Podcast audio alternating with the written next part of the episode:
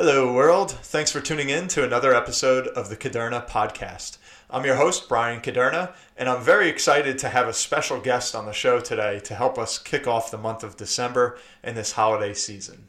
That is none other than Emily Wolper. And what we're going to be addressing is something that we can't seem to get enough of, is the college experience. In particular, how do you select a college? How do you actually get into that college? And what role the student and the parent should play in that entire process.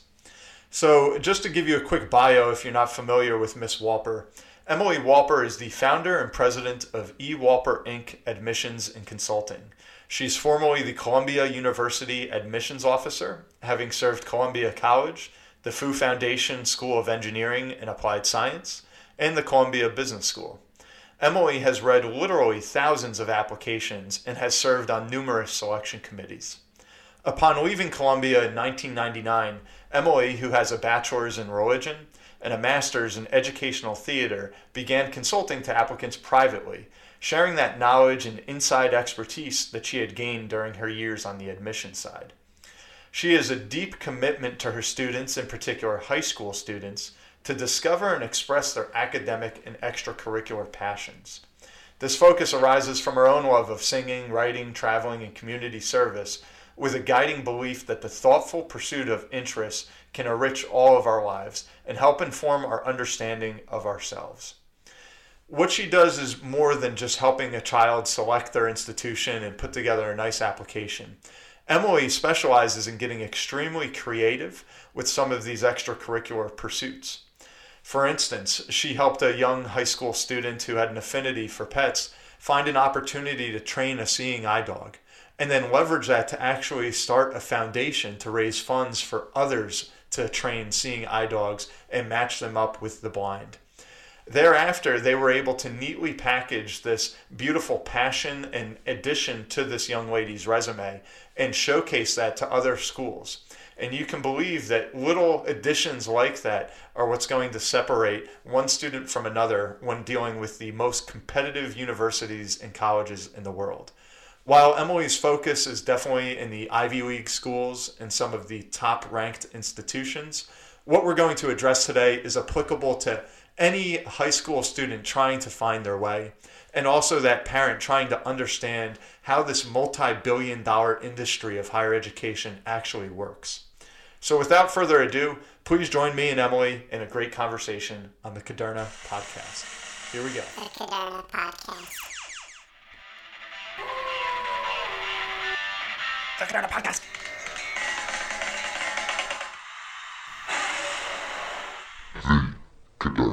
Podcast. How did you know early on that this is something you wanted to get into in this space? Well, I was an admissions intern when I was a senior at Vassar College, and I loved my job. I thought I was the luckiest student on campus to have this chance to talk to kids who were coming to visit about what a Vassar education could do for them. And I realized that I could do that more. And not only at Vassar necessarily. I wanted to move into the city. So I was very fortunate to learn that Columbia was hiring in their admissions office. I applied for the job, and I was very lucky to get it.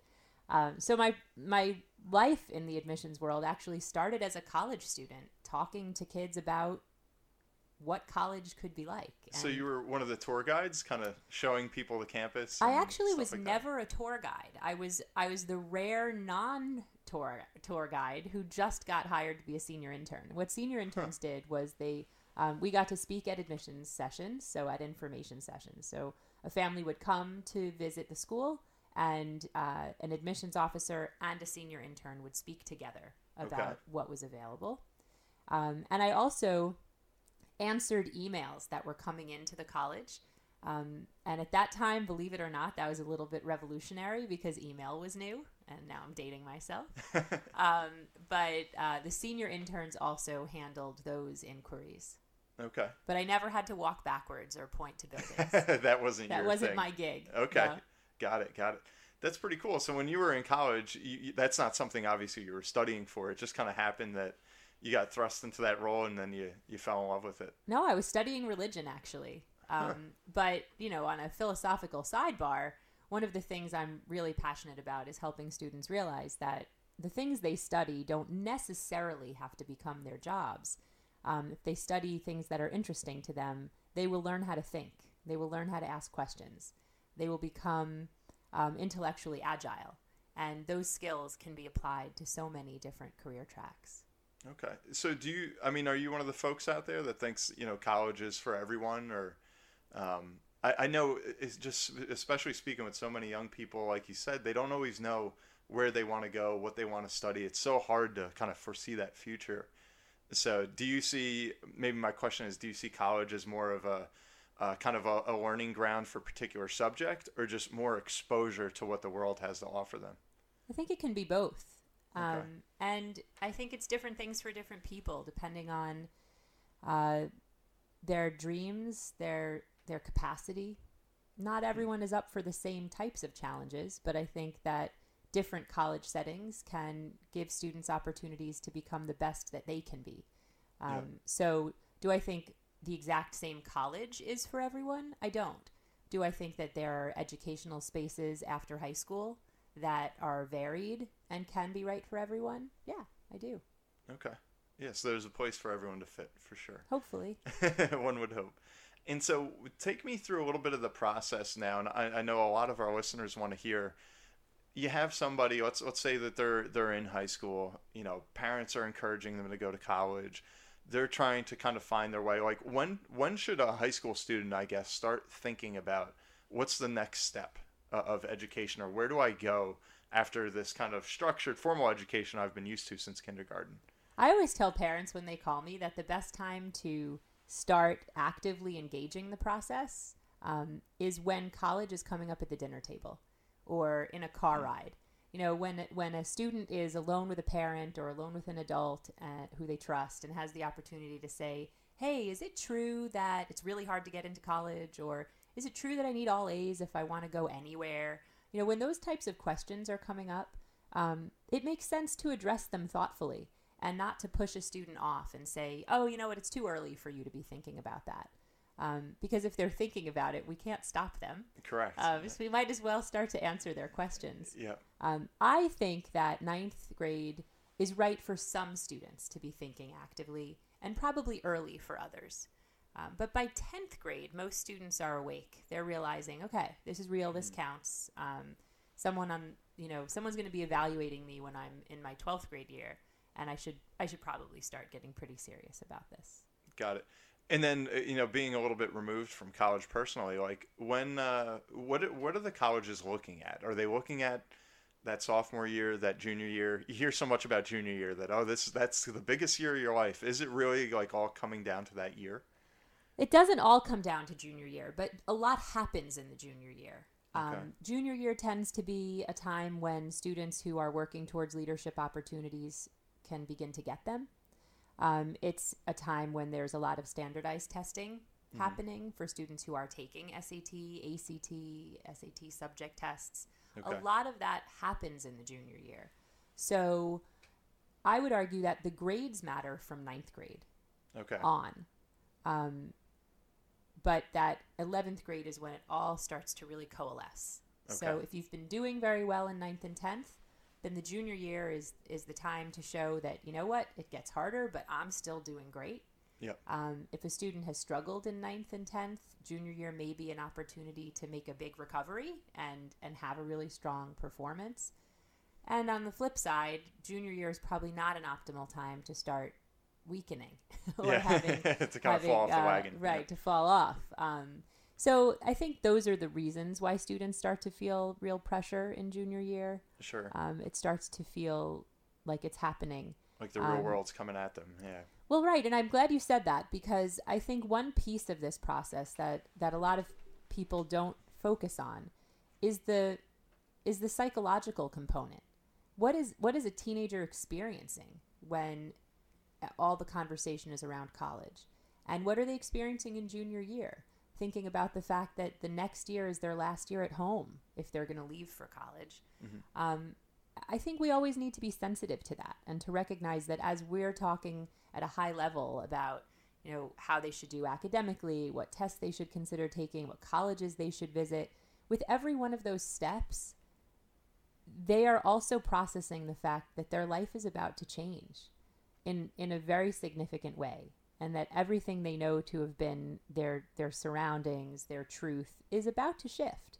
And that doesn't have to happen. Families can make a whole host of different choices. Students can stay home. Sure. But if we're assuming that the conversation is about students who are going to leave for college and live on a campus, then they're starting to realize this is going to happen. And as much as it's a very exciting thing, and it's always been presented as a great opportunity, it's also going to cause separation anxiety and concerns about what's life going to be like out there. Am I going to do my own laundry?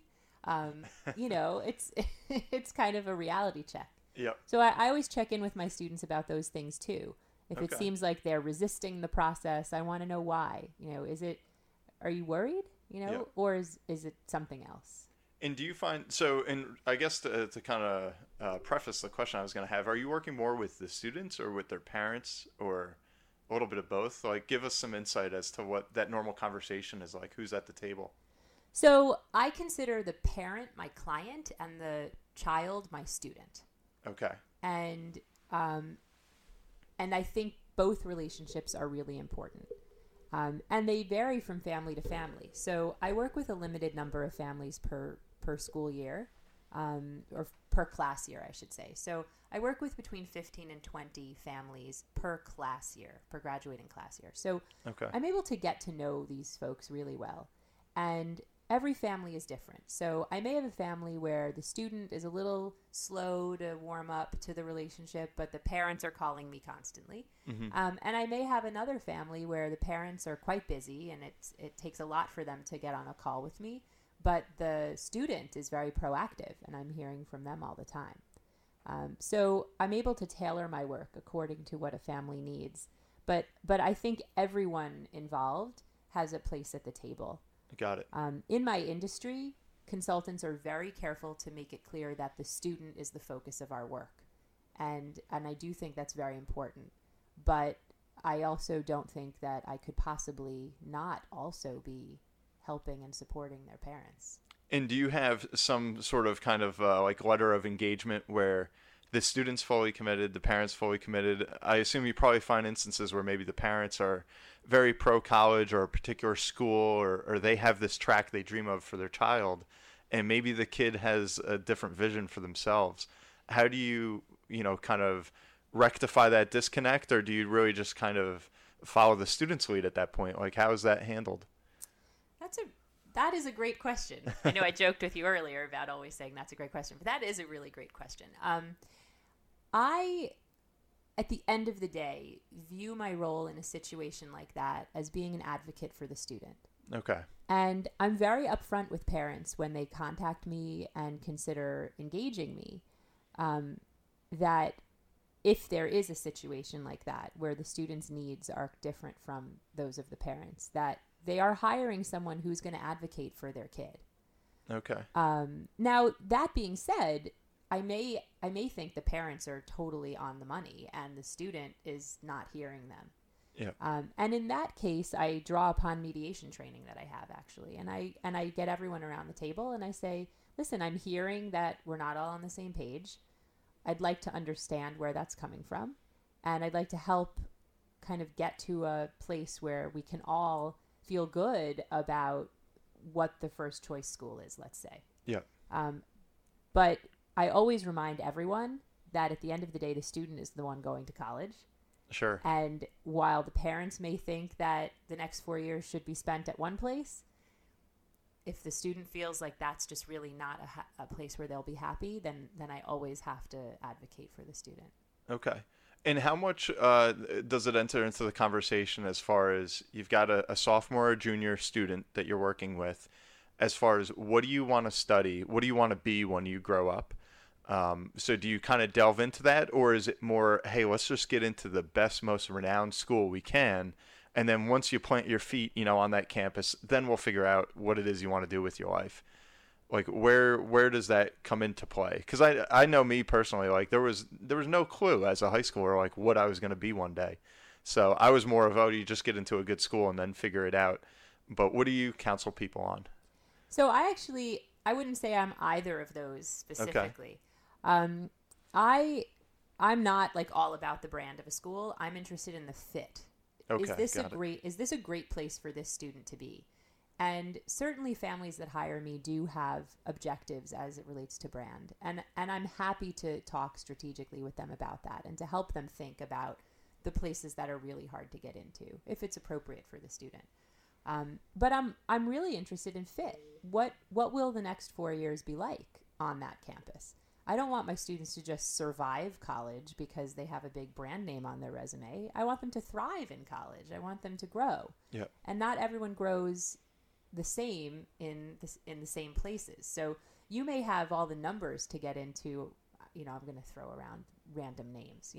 You might have all the numbers to be a viable candidate to Harvard, but you might actually be a better fit for Brown. Just talking about Ivies, let's say. Okay. And as far as career, I'm not a career pusher. Okay. I have students who come to me and they have a goal. They want to be doctors. They want to be lawyers. And I'm really happy to nurture that and help them look at colleges that will guide them on that path. Okay. But I have a lot of students who have no idea what they want to be when they grow up. And I love that. And I support that because we don't even know what the jobs are going to be for them. Exactly. If we're so focused on channeling students into specific career tracks that don't exist on the other side of college, yep, we have failed them. So I'm most interested in helping students find places where they'll learn to think. And okay. They'll learn to ask the hard questions. They'll learn how to address problems. Gotcha. That's what we need, I think. And I agree wholeheartedly. There's so many things where it's like you hear we're teaching the wrong subjects, that we're teaching like yesterday's news. So I'm totally on board with you there. What do you, on the financial side a little bit, where I'm coming into play a lot, if it's on the back end, you hear so much about student loans. I've certainly wrote a lot of articles on the topic. Do you talk with families or with the kid about, hey, we're going to go to this college. It's going to cost X amount of money. Maybe they don't know what they want to study yet, but do you bring into play any of the financial reality of the career path, or are you more, let's find your passion and the money will follow at some point? Like, what's your thought on that? I don't end up getting into a lot of financial conversations with my students, but I do find that sometimes they're coming feeling kind of existentially conflicted between what they think they're supposed to do to make money and what they love to do. Okay. And in a situation like that, I always try to remind young people that every job that you have, whether it's something you love or hate, is going to require work and time and sweat and toil. And if you choose something just because you think it's going to make you rich or it's going to be easy, you still have to trade in on all of those efforts. Yep. So if we start out knowing you're going to have to work hard, regardless, you're going Correct. To have to make choices, wouldn't we be better off if we put ourselves in a space where we loved what we did? Sure. And so, yeah, the work is beautiful because it's hard, but I love it. But you like doing that. Yeah. Right. So I do try to encourage my students to own their interests and their passions and to think about creative ways that they might pursue them. Okay. I mean, I think you're a prime example where you said you went to school to study religion, and now we fast forward and you have this thriving business as an entrepreneur that you've created. So, I mean, even if I could ask you a personal question, like, do you feel you picked like the right major, or are there times where you're like, man, I wish I was in accounting or finance or something that would help with my entrepreneurial path? Or did what you studied in religion have a big impact maybe on what you're counseling nowadays? So that's so funny. I actually, I didn't know that I was going to major in religion. I went to college expecting to major in theater. Okay. And my freshman year, first semester, they had so many students admitted who wanted to study theater that only half of those students got Drama 101. Wow. And I wasn't one of them. So all of a sudden, I was on campus. I thought I had my major figured out as a freshman, which is kind of a joke already. But so I went to the registrar and I talked to a person who I said, I don't know what to do. I didn't get Drama 101. Like, what do I take? And he actually helped me look through the course catalog. And he said, ooh, I've heard this Professor Mark Cladis is fabulous. Maybe take his class. And it was a religion class. And I thought, I've been curious about religion. I liked Hebrew school. I was that kid. Okay. You know, like maybe I'll check it out. Huh. And I did. I took a an intro level religious philosophy class. Yeah. And it was not focused on any specific religion. And it was incredible. It was the most thought-provoking work I had done. The most interesting readings, the most engaging lectures. So the next semester, I took another religion class with another professor whose name was Mark, a different Mark. Okay. And he became my mentor, and he's still a dear friend. And I just couldn't get enough of those classes. So it was my academic career, undergraduate, was built purely on curiosity. And my father kept saying, don't you want to take an econ class? Don't you want to take an econ class? And I just kept saying, no, I'm not interested in it. I'm never going to be involved in business. Yeah. And so that's like the big family joke, right? Like, look at you now. Because, right, you know, 20 years in, I'm running a business. But I think it might have been cool to take an accounting class. Yeah. I have no regrets that I didn't major in those things. Yeah. But now in my life, I am curious about the underpinnings of economic philosophy and how accounting works. Yep. Yeah, I think it touches cool every aspect of life. That's what I always say. And so then, I know we're digressing a little bit, but then you got your master's after you had studied religion? Yes, I did. Okay. And what was your master's in again? I have a master's in educational theater. Okay. And what would that be to actually teach people that want to get into theater? So educational theater is a British discipline, actually, that has started to kind of find its way into the way we teach in the U.S. Yeah. And it presupposes that anything can be learned using theater. So educational theater, an example would be you're teaching history and you want the students to feel more of a connection with the life and times of colonial America. So you would actually set up a dramatic opportunity for students where, let's say, you'd put different sorts of personal artifacts in the middle of a circle, a hat, a locket, a flower, a picture of a black and white picture of someone, a little painting, a sketch, and the student each get to pick one of those items. And then you tell them to build a narrative around that item. Pretend they're a person, who would have interacted with that item. And now the student becomes someone else. It becomes an acting exercise. But they learn about history while they're doing it. Yeah. So, an amazing, you would say maybe Hamilton is a great example of educational definitely. That's theater, what I was thinking. Because how many students who take the AP U.S. history test now memorize all of that from Hamilton? So that's what educational theater does. My interest in educational theater specifically was ways that theater can be used to teach leadership. Because something that kind of underscores all of my work is leadership, is thinking about how people become leaders, what types of activities and opportunities can teach leadership skills in a way that's almost invisible, but you kind of see students emerging, finding their interests and taking ownership of them and then teaching others. Yeah. So I was a little bit of a rogue educational theater student. Okay. I was the only one who was not a teacher. And I was the only one who was writing all of my papers on leadership. Yeah. But that fascinated me. Sure. And still does. I love that idea because it takes me back to history class, even when you were in grammar school. And it's that teacher that could kind of take you back to the Revolutionary War and draw that picture where you felt like you were there, that sticks with you forever as opposed to just kind of flipping through the pages of a textbook. So it does. And it also makes you feel connected to the human experience and the common threads of, throughout time. Yeah. So that's what education is about. And I'm glad you touched on leadership because that can kind of bring it, back to the idea of, all right, we're trying to get into the best college possible. So we take that junior that you had referenced where now the world's coming at them. So much is on their plate. They're feeling a little stressed. Like, this is it. What is a typical college? Maybe they're all different. You could tell us, but what is a typical college looking at? Are they saying, all right, a prerequisites, this SAT score? or we're weighting 50% of their profile to their SAT score? Are they looking at the class rank? Or if they're the captain of the football team, does that outweigh that stuff? Like, take us through that if you could, since I haven't been there at Columbia and whatnot. Sure. So I do want to contextualize and say that I'm going to be speaking specifically about selective and highly selective schools. Okay. Because you deal mostly with Ivy Leagues, is that correct? No, I work with students applying to a whole host of colleges, but okay. I'd say mostly around the top 30 to 50 colleges in the country. Got it. Okay. So I don't want to discourage a parent, let's say right now, and how I'm going to answer your question, whose child maybe has B's and C's and not a lot of activities. There would be opportunities for that student too. Sure. But to answer your question in the world that I engage every day. Yeah.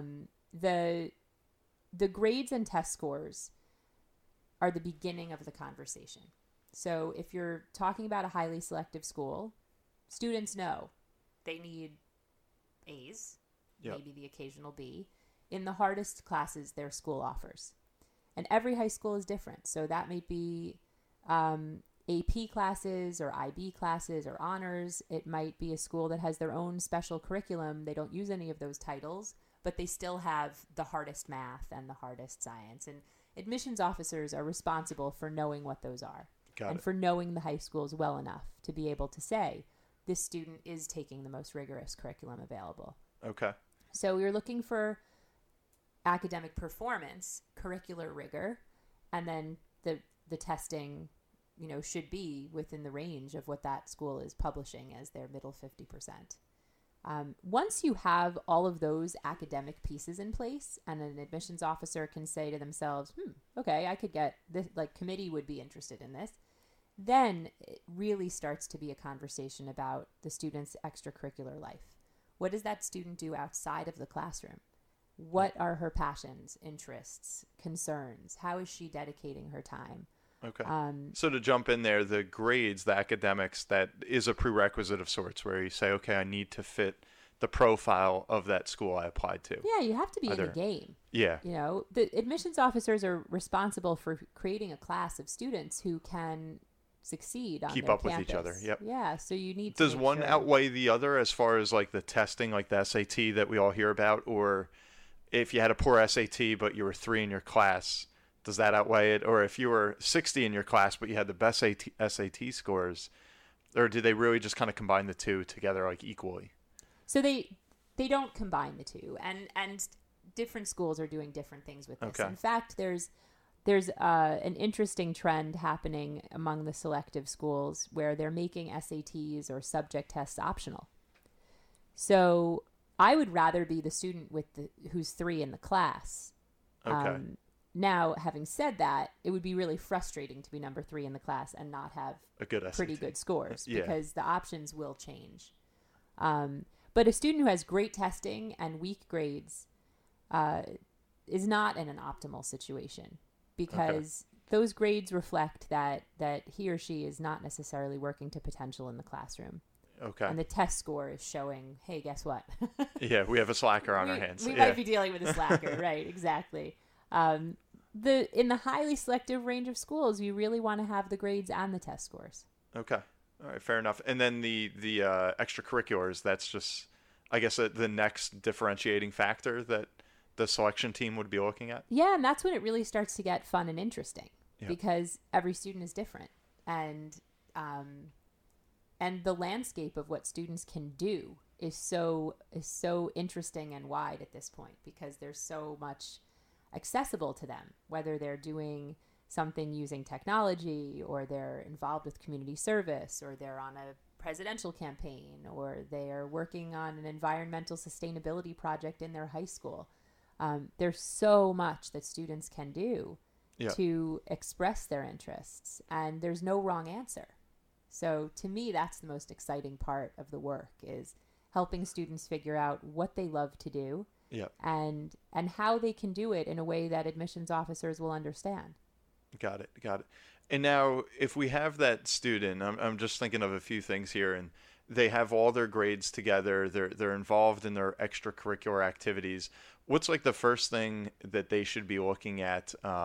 Actually, two questions. As far as what I was going to say, the second part is kind of what college do I want to go to? Are they like looking geography-wise, size of college, big classroom, small classroom, some of those things? And maybe if we could kind of start there, like what should the student be thinking? Like how do we start that conversation with a child that's like, I don't know where I want to go?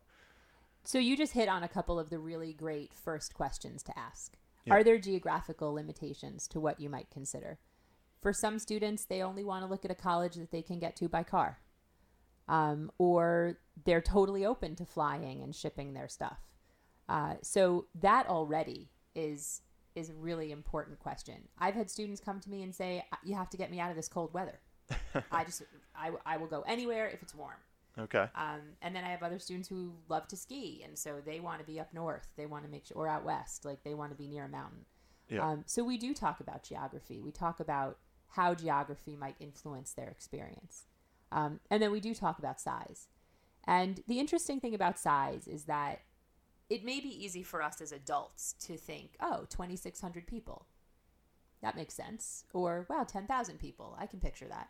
But students really can't. They think that if they go to a small high school, a small college is going to be the same.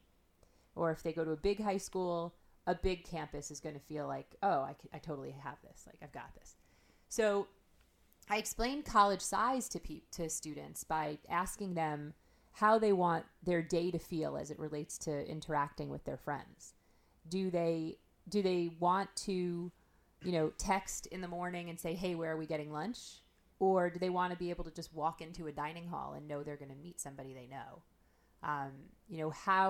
How many people do they think they might want to pass who look familiar on a quad or on a path to their class?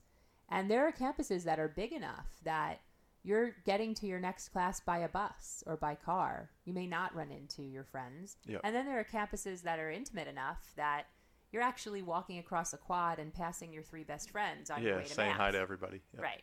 And students have a pretty good feel for that. When I explain it that way, they kind of know themselves socially, and they kind of know, I'd really like to just walk into a dining area and know that I didn't text my friends, but I'm going to run into them. Yeah. Or the other, I'm totally fine that like we make plans where to eat the night before. Or maybe we just eat in the same place every day because we have our place. They know themselves. Yeah. So I try to give context around some of the questions. That's interesting. I like that. That's a good way to look at it.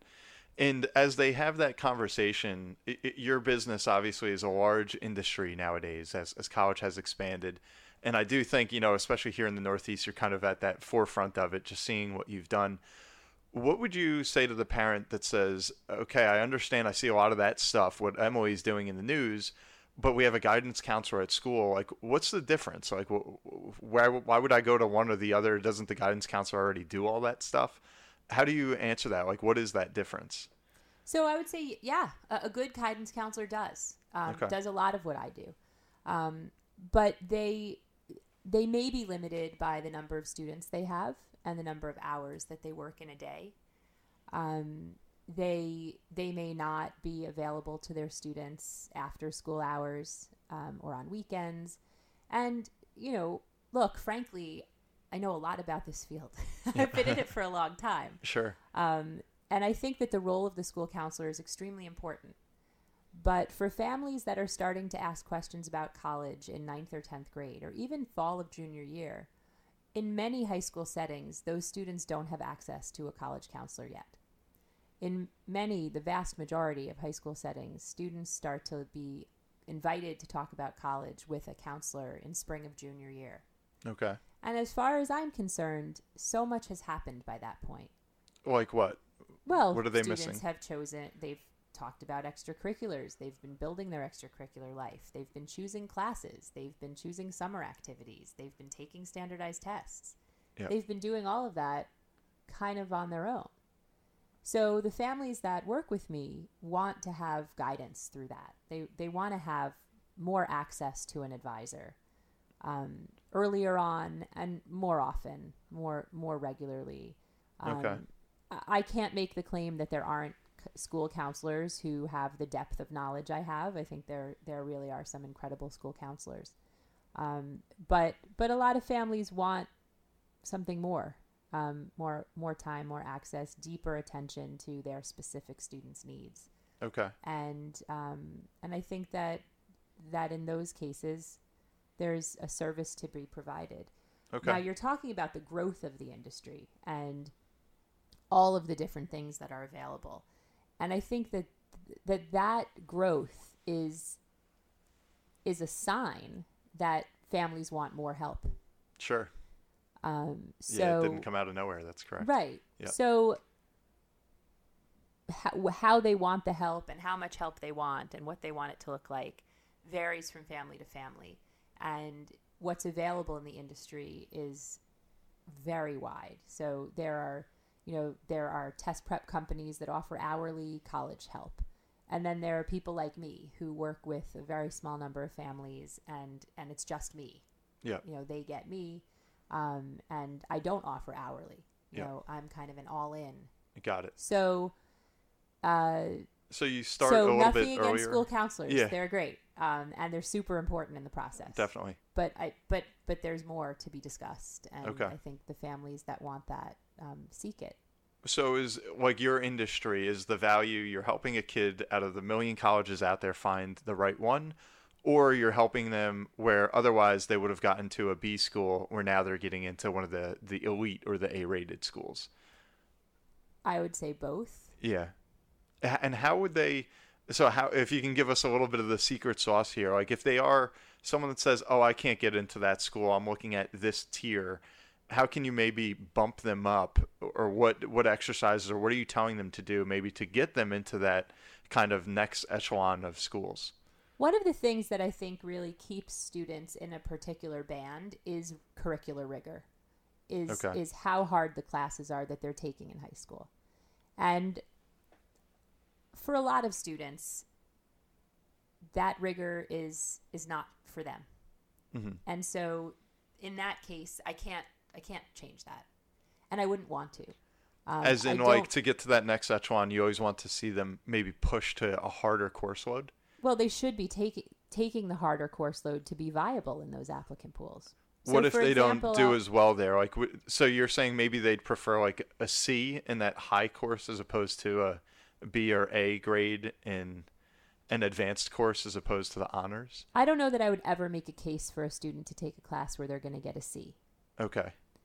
But when I was working at Columbia and all the way through to today, families always ask, is it better to have a B in an AP class or an A in regular? Mm-hmm.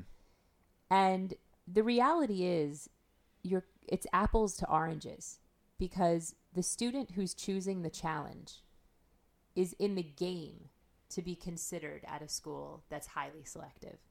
The student who is not choosing the challenge isn't even a candidate. Fair enough. It makes sense. Okay, so they do have to grasp that reality that they've got to step up to the plate to that harder course load. They do. And for some students, that rigor comes very naturally. It's where they need to be or they're bored. Yep. So my concern always, especially when sharing general information like this, is that there may be a student who isn't going to do well in the harder classes. They will struggle. They will be sad. Yeah. I don't want that student to take the harder classes. I want to talk to that student about the colleges that are going to be excited about the classes they take. Got it.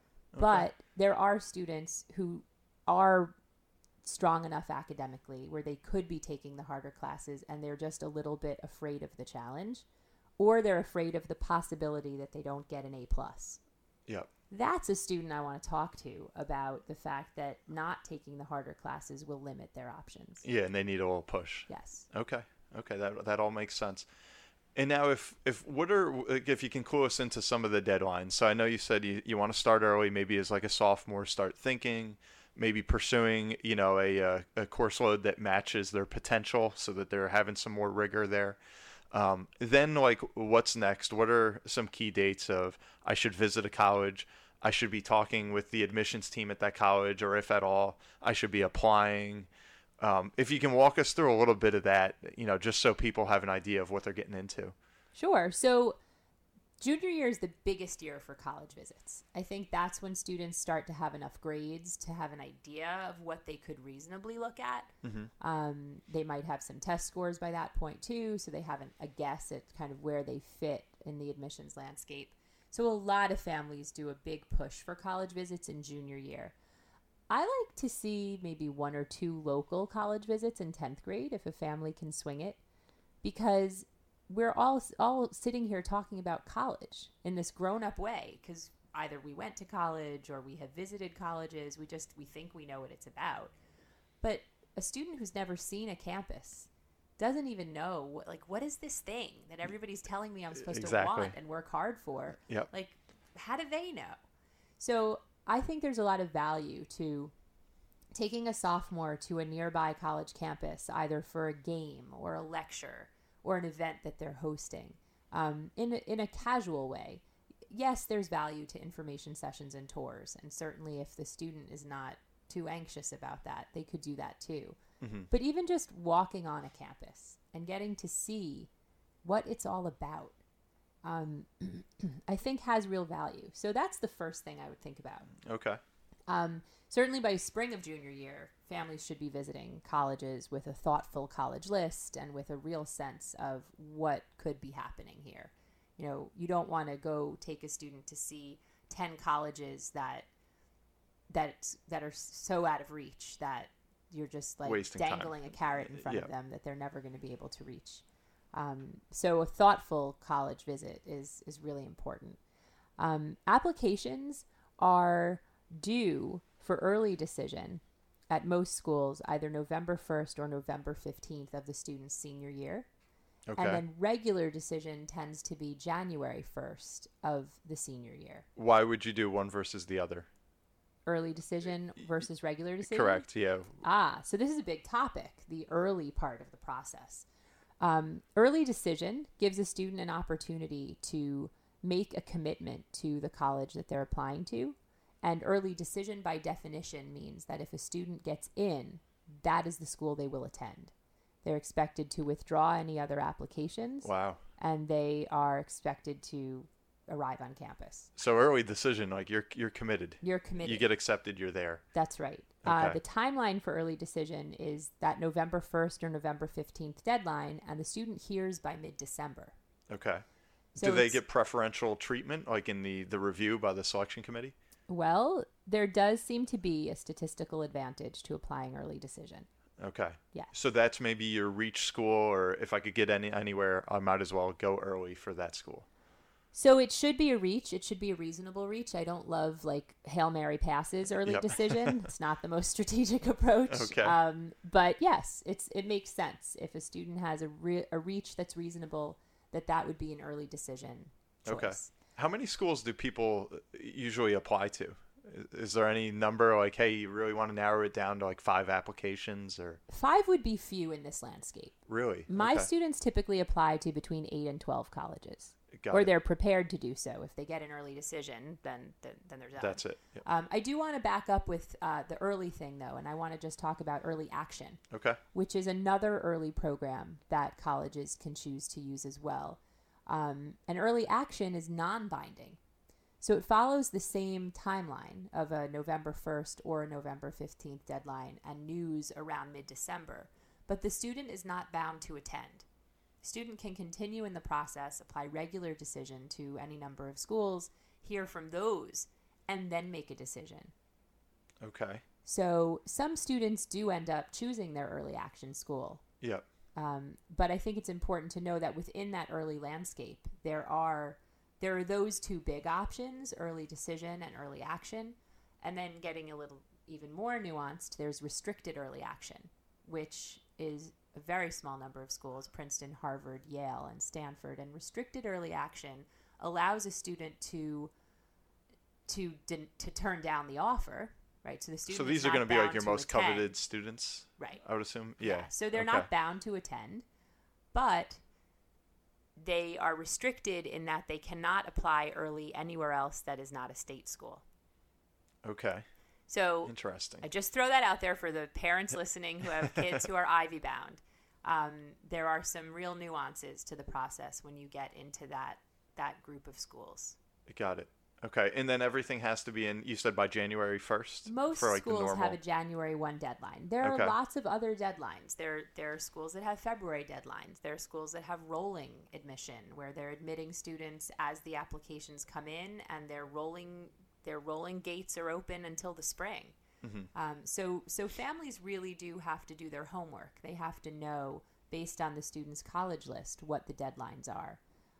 But the majority of schools have those early deadlines that we talked about, and then they have a January 1 or a January 15 deadline.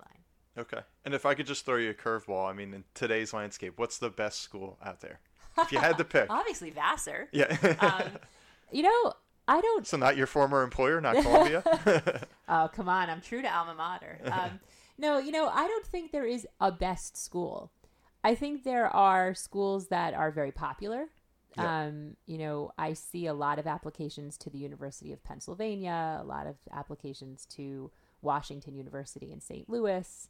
My students tend to like Brown and Dartmouth, and and Dickinson is popular. Like, it's really this year I saw a lot of, like, Bowdoin got a lot of love. It really varies from year to year. So it changes, because I feel like if you read that, a best. Okay. So, like, when they do the report every year, whatever it is, U.S. World News, I think it is, it always seems like you're going to have Princeton, Harvard, Yale, like, just vying for that top spot, or at least that's how I recall it. What is that? What's the allure there? Is it just the name? Is it literally the smartest kids on the face of the planet are landing right there? What's the difference between those versus all the ones that you just listed of the Dartmouths, Dickinsons, Washington, and so forth? So, yes, some of the country's, and I would argue the world's, brightest students are going to those schools that you just named. Those schools also get a lot of applications, and they have very low admit rates as a result. It's very hard to get into those schools. The reason why U.S. News and World Report is a little tricky to try to analyze is that they use a lot of different data points to create their algorithm, right? To create that list. And the reason why it, like, wiggles a little and, like, one year Princeton is better than Harvard is they're counting every factor. They're looking at alumni giving, for example. Yeah. And when they look at alumni giving, are they looking at the actual dollars that are being donated, or are they looking at alumni engagement and trying to figure out how many alumni are giving? Those are two very different things, right? Yes, interesting. So I've had friends say, well, if everyone gives $1, then that still counts as alumni engagement. But is that interesting if they're trying to figure out which school is getting more for their endowment? Yep. Not really. And they keep kind of tweaking which of those little details they're looking at. So I think that's part of it. One thing that is also influencing the college, the U.S. News and World Report list, and a topic that I think is really important to touch on, is the role of yield in the college admissions process. The yield is the percentage of admitted applicants who decide to attend a school. And yield has started to be a factor that has so much weight in rankings that colleges are,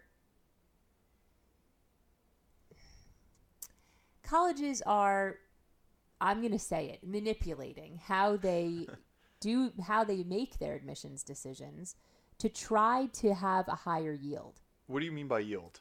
So let's say that you admit 10 students. Okay. And 8 decide to come to your school. You have an 80% yield. Okay. That would be very high.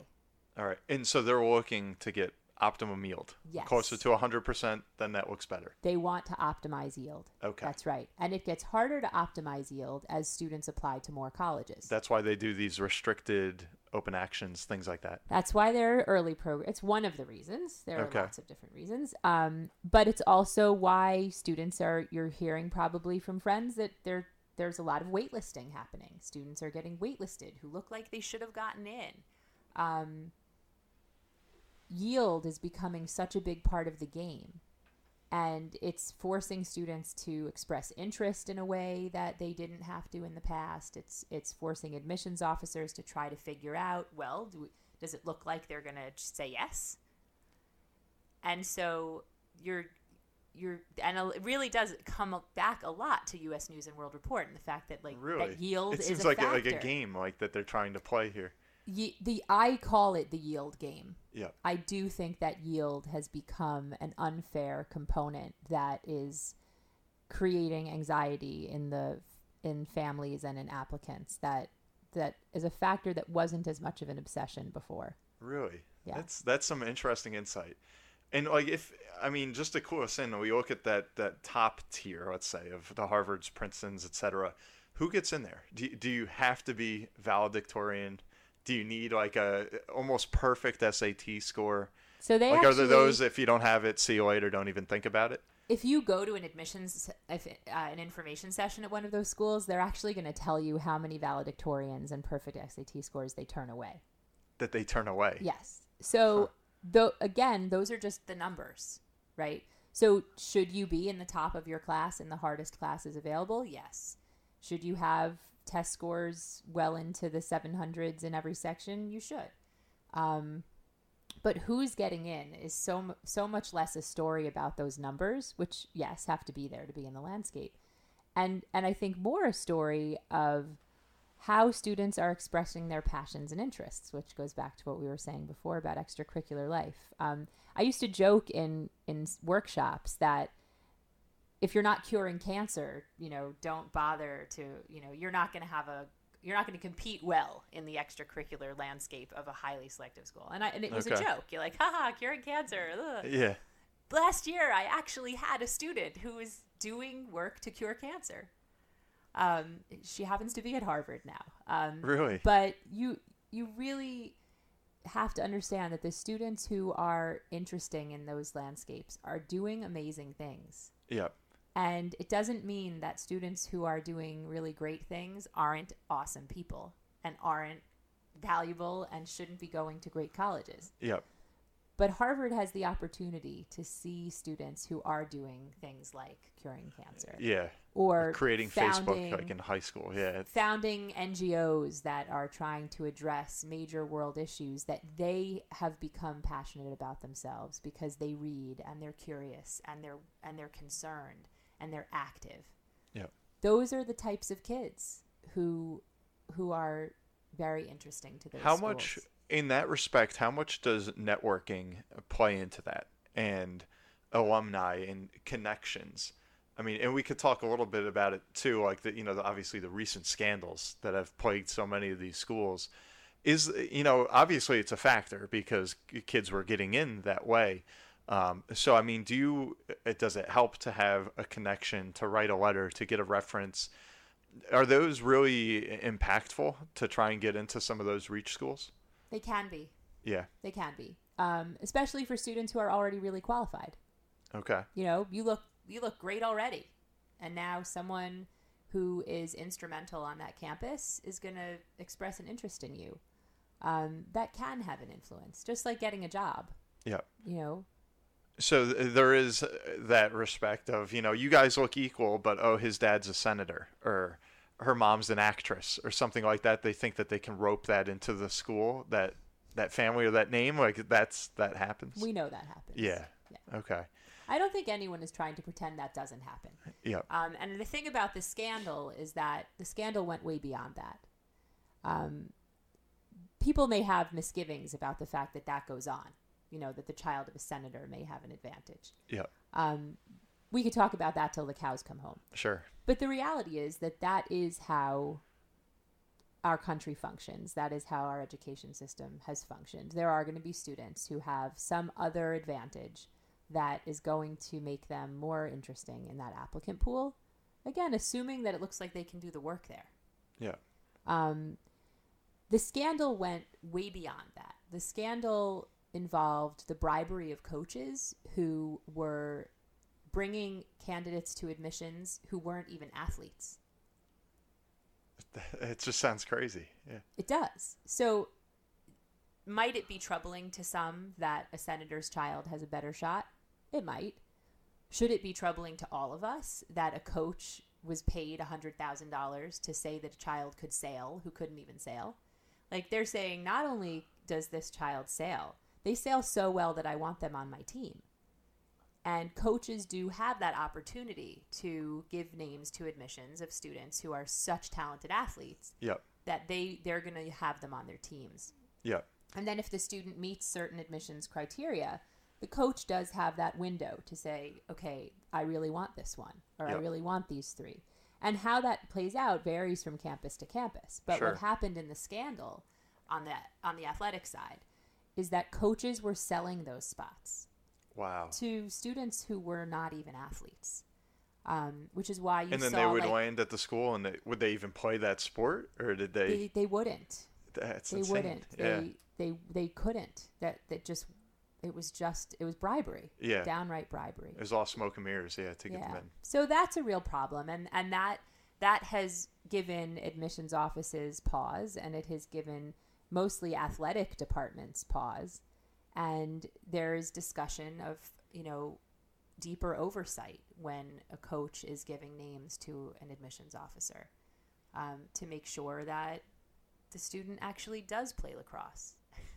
Wow, that's wild, but I guess yeah. it's such a competitive, landscape right now. Everybody's thinking about college, and maybe one of the last things that we could touch on in this vein is the financial aspect, which obviously that's, as a financial advisor, so many of the conversations I have.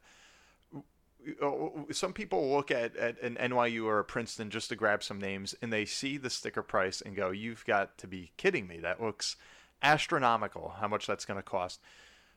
Is there a lot of aid in that respect? Because then you hear some people say, don't be deterred by that. Those super expensive ones have deep pocketbooks they could then help out with versus maybe a state school where what you see is what you get. Like, how does that play out? Like, are you trying to help your students not only get in, but also get scholarships? Or with the higher schools, should you just be happy to get in the door and then, yeah, you better be ready to pay?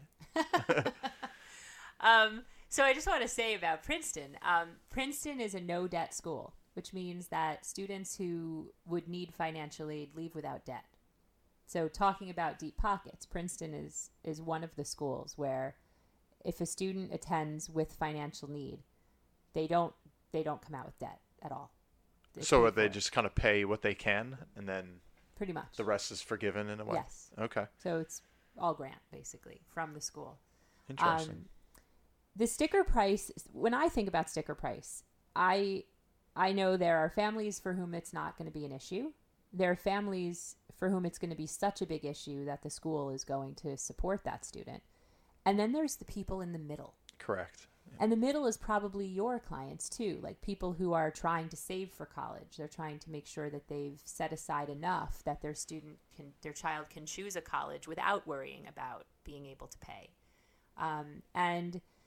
That I think that is the population that becomes the most anxious about the sticker price, because it might look, based on their financials, like they can pay the sticker price, and they might have to. Yeah. So I would be careful when assuming that a school that's very expensive is going to be like a high debt situation, for the example like Princeton that I gave. Yeah. And schools that are well-endowed do have generous financial aid offerings, typically. Okay. It's really a question of qualifying for financial aid. Yeah. And then is that more financial-driven, like a true financial aid? Or is it more on your academics, your extracurriculars, et cetera, we're going to give out more scholarships? So this really depends on the type of school. And if you're talking about the highly selective schools that we've been focusing on today, there's not a lot of merit money given. Okay. There may be a couple of very specialized fellowships for really exceptional students. But by and large, if you can pay, you're going to pay. Okay. Unless it's a school that is specifically giving generous scholarships. So, for example, I've seen a lot of $20,000 scholarships come from Tulane, let's say. Okay. They are very actively interested in bringing in very talented students, and they're offering money that, students can take or leave, I suppose. Yep. But a lot of schools in the more selective universe are not giving money based on merit. The argument is that everybody here would be qualified. Yep. Everybody here has merit. Yep. So they have to give based on need. Okay. So they're looking more for that genius child that's also coming from maybe not the best background. And that's who's going to get not only accepted, but also get the financial aid. Well, the financial aid is given based on demonstrated need. Yep. So if admissions has decided this is a student they want to take, then financial aid puts a package together. So there may be schools where those two functions are a little more commingling, but at the schools that I have the most exposure to, they are separate entities. Okay. That's interesting. So, I mean, do you see like a campus there where you have, I mean, the ultra wealthy that are saying we're just paying the full sticker price, no problem. And then the lower side of we're getting financial aid. Because I could see that being a lot of struggle for the middle class that says, you know, my kid got into Princeton. They're telling us you can pay, but my goodness, look at how much we're going to shell out for 4 years now. I imagine that could possibly be a deterrent if there's other schools that maybe they're getting scholarships from. It can. And that's a conversation that definitely families need to have, especially as you pointed out, kind of in the middle. Yeah. Where on paper it looks like you could do this, but in daily practice, yeah, it's gonna it would change the tight landscape for the family. Yeah. So yeah, I mean that is a topic that doesn't get a ton of airtime. Yep. Because nobody's really feeling so sorry for upper middle class families who look like they can pay for college. But the reality is it could be quite a strain. Huh. That's interesting. And now if I could just kind of segue into our lightning round, which is one of the favorite whole thing a lightning round? I know there's so much here we could talk about. I feel like we're just scratching the surface. Maybe there'll be a part two or something in the future. But our listeners love this, and we'll just kind of dive into some just quick questions about, you know, your background, just to get, you know you a little bit better, if that's okay. Sure. So one of the first questions we have up here is, what is your favorite book? My favorite book is People of the Book by Geraldine Brooks. It is a historical fiction piece about the Sarajevo Haggadah. Interesting. I haven't heard that one. Now I've totally geeked out. And I'll take it a step further. What's your favorite movie? That's harder and not as geeky at all. It's probably like Sweet Home Alabama or some chick flick. Okay, fair enough. And if you had a quote or a motto to live by that you'd want to share with everybody, what would that be? So a motto that I think is interesting, I don't know that it's my mantra per se, but I do often remind people that just because you can doesn't mean you should. Just because you can doesn't mean you should. Okay. I like it. And on the lighter side, what's your favorite food? Indian. Okay. I love Indian food. What's your favorite destination, vacation, or travel that you've had? The coolest destination I've been to is Bali, and I would love to get back there. But I also just love like time in Vermont. Okay. New England. Very cool. And you're obviously very busy running this business. How much do you sleep a night? I'm a really good sleeper. Really? Yes. 8 hours, 9 hours? I can do 8 hours. I sleep from 11 to 7. Awesome. Most of the business owners I talk to, they're not able to achieve it. It takes discipline. I don't function well without sleep. I can still work really well, but I get grouchy. Okay. And I prefer myself not grouchy. Yeah, nobody wants that. Which means I have to sleep and eat. Very well then. Very cool. And did you have any mistake or regret as you started this business that you look back on and wish you hadn't done or could do things differently? I do have one thing I wish I had played differently, and I don't know that it's a business thing, but it's a lesson. Many years ago, a client and his wife gave me a gift that was fur. And I don't use fur. And I'm not like, you know, I'm wearing leather shoes. Like I'm not, you know, but fur made me really uneasy. And when they handed it to me, the wife said, if you don't think you're going to use this, I really like it. And you could totally give it to me. And I would be totally fine with that. And I took her at her word. And I said, you know, I have to be real. Like I'm not going to use it. If you would love it, I'm happy for you to have it. And I really regret that because I've learned over the years, and I learned visiting places where hospitality is a really big part of the culture and things like that, that to give a gift back to someone is just not not a good call. So I think if I had to live that again, I was very young at the time. I was in my mid-20s. Yeah. They were not that much older than me, in fact, or younger than me. Like, we were contemporaries. Sure.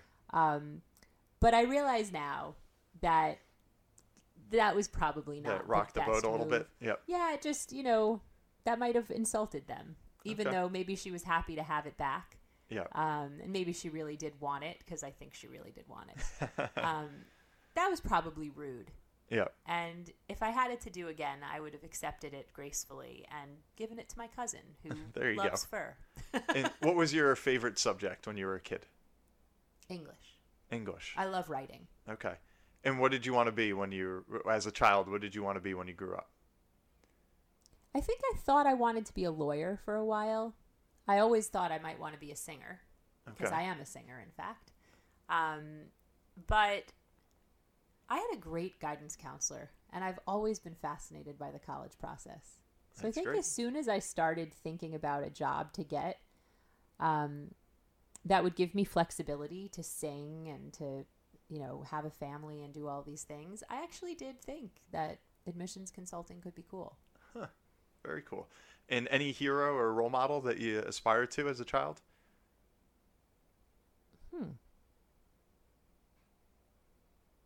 No. Okay. So you kind of just found your own way. Yeah, that's really interesting. I don't think that I met anyone who I felt like I want to be that person. I want to do exactly what they did. Yeah. Okay. Probably bits and pieces of different people who I met along the way. My father had his own business, so I think I knew that that was an option. Yeah. That people could have their own business and have a family and do all that. Yeah. But I made a lot of very different choices from his, so it wouldn't be complete to say that, like, I followed his exact path. Gotcha. Okay. Very cool. Well, everyone, that was the lightning round with our guest, Emily Wolper. And is there any parting advice or final words that you'd like to share with our listeners today? It may seem ironic to say this, but I really hope that students don't pin all of their self-worth on the college process. There's so much more to life, and it's one piece in their journey. And yes, it does pave a path. And yes, there's so much to be experienced in college. And obviously, I'm quite passionate about college. But I'm even more interested in how people become people. Interesting. Okay. There was just so much here that we discussed today, and I know we could go on for hours. But for the sake of time, I want to thank everybody for tuning in today to the Caderna Podcast. I'm your host, Brian Caderna, and please give us a good review. Share on Spotify, Stitcher, iHeartRadio. We're pretty much everywhere again. So thank you so much for being loyal listeners, and we'll see you next week.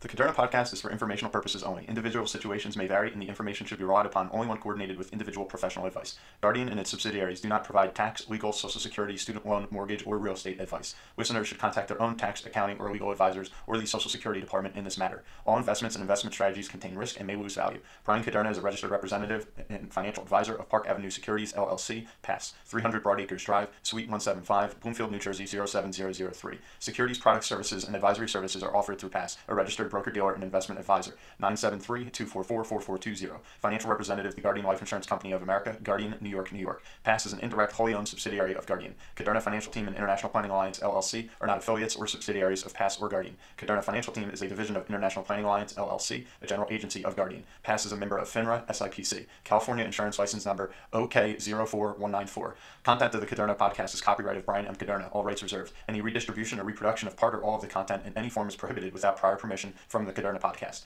The views and opinions expressed herein may not be those of Guardian Life Insurance Company of America, Guardian, or any of its subsidiaries or affiliates. Guardian does not verify and does not guarantee the accuracy or completeness of the information or opinions presented herein. Any third-party materials referenced cannot be endorsed or verified by Guardian and are used as the opinion of the author.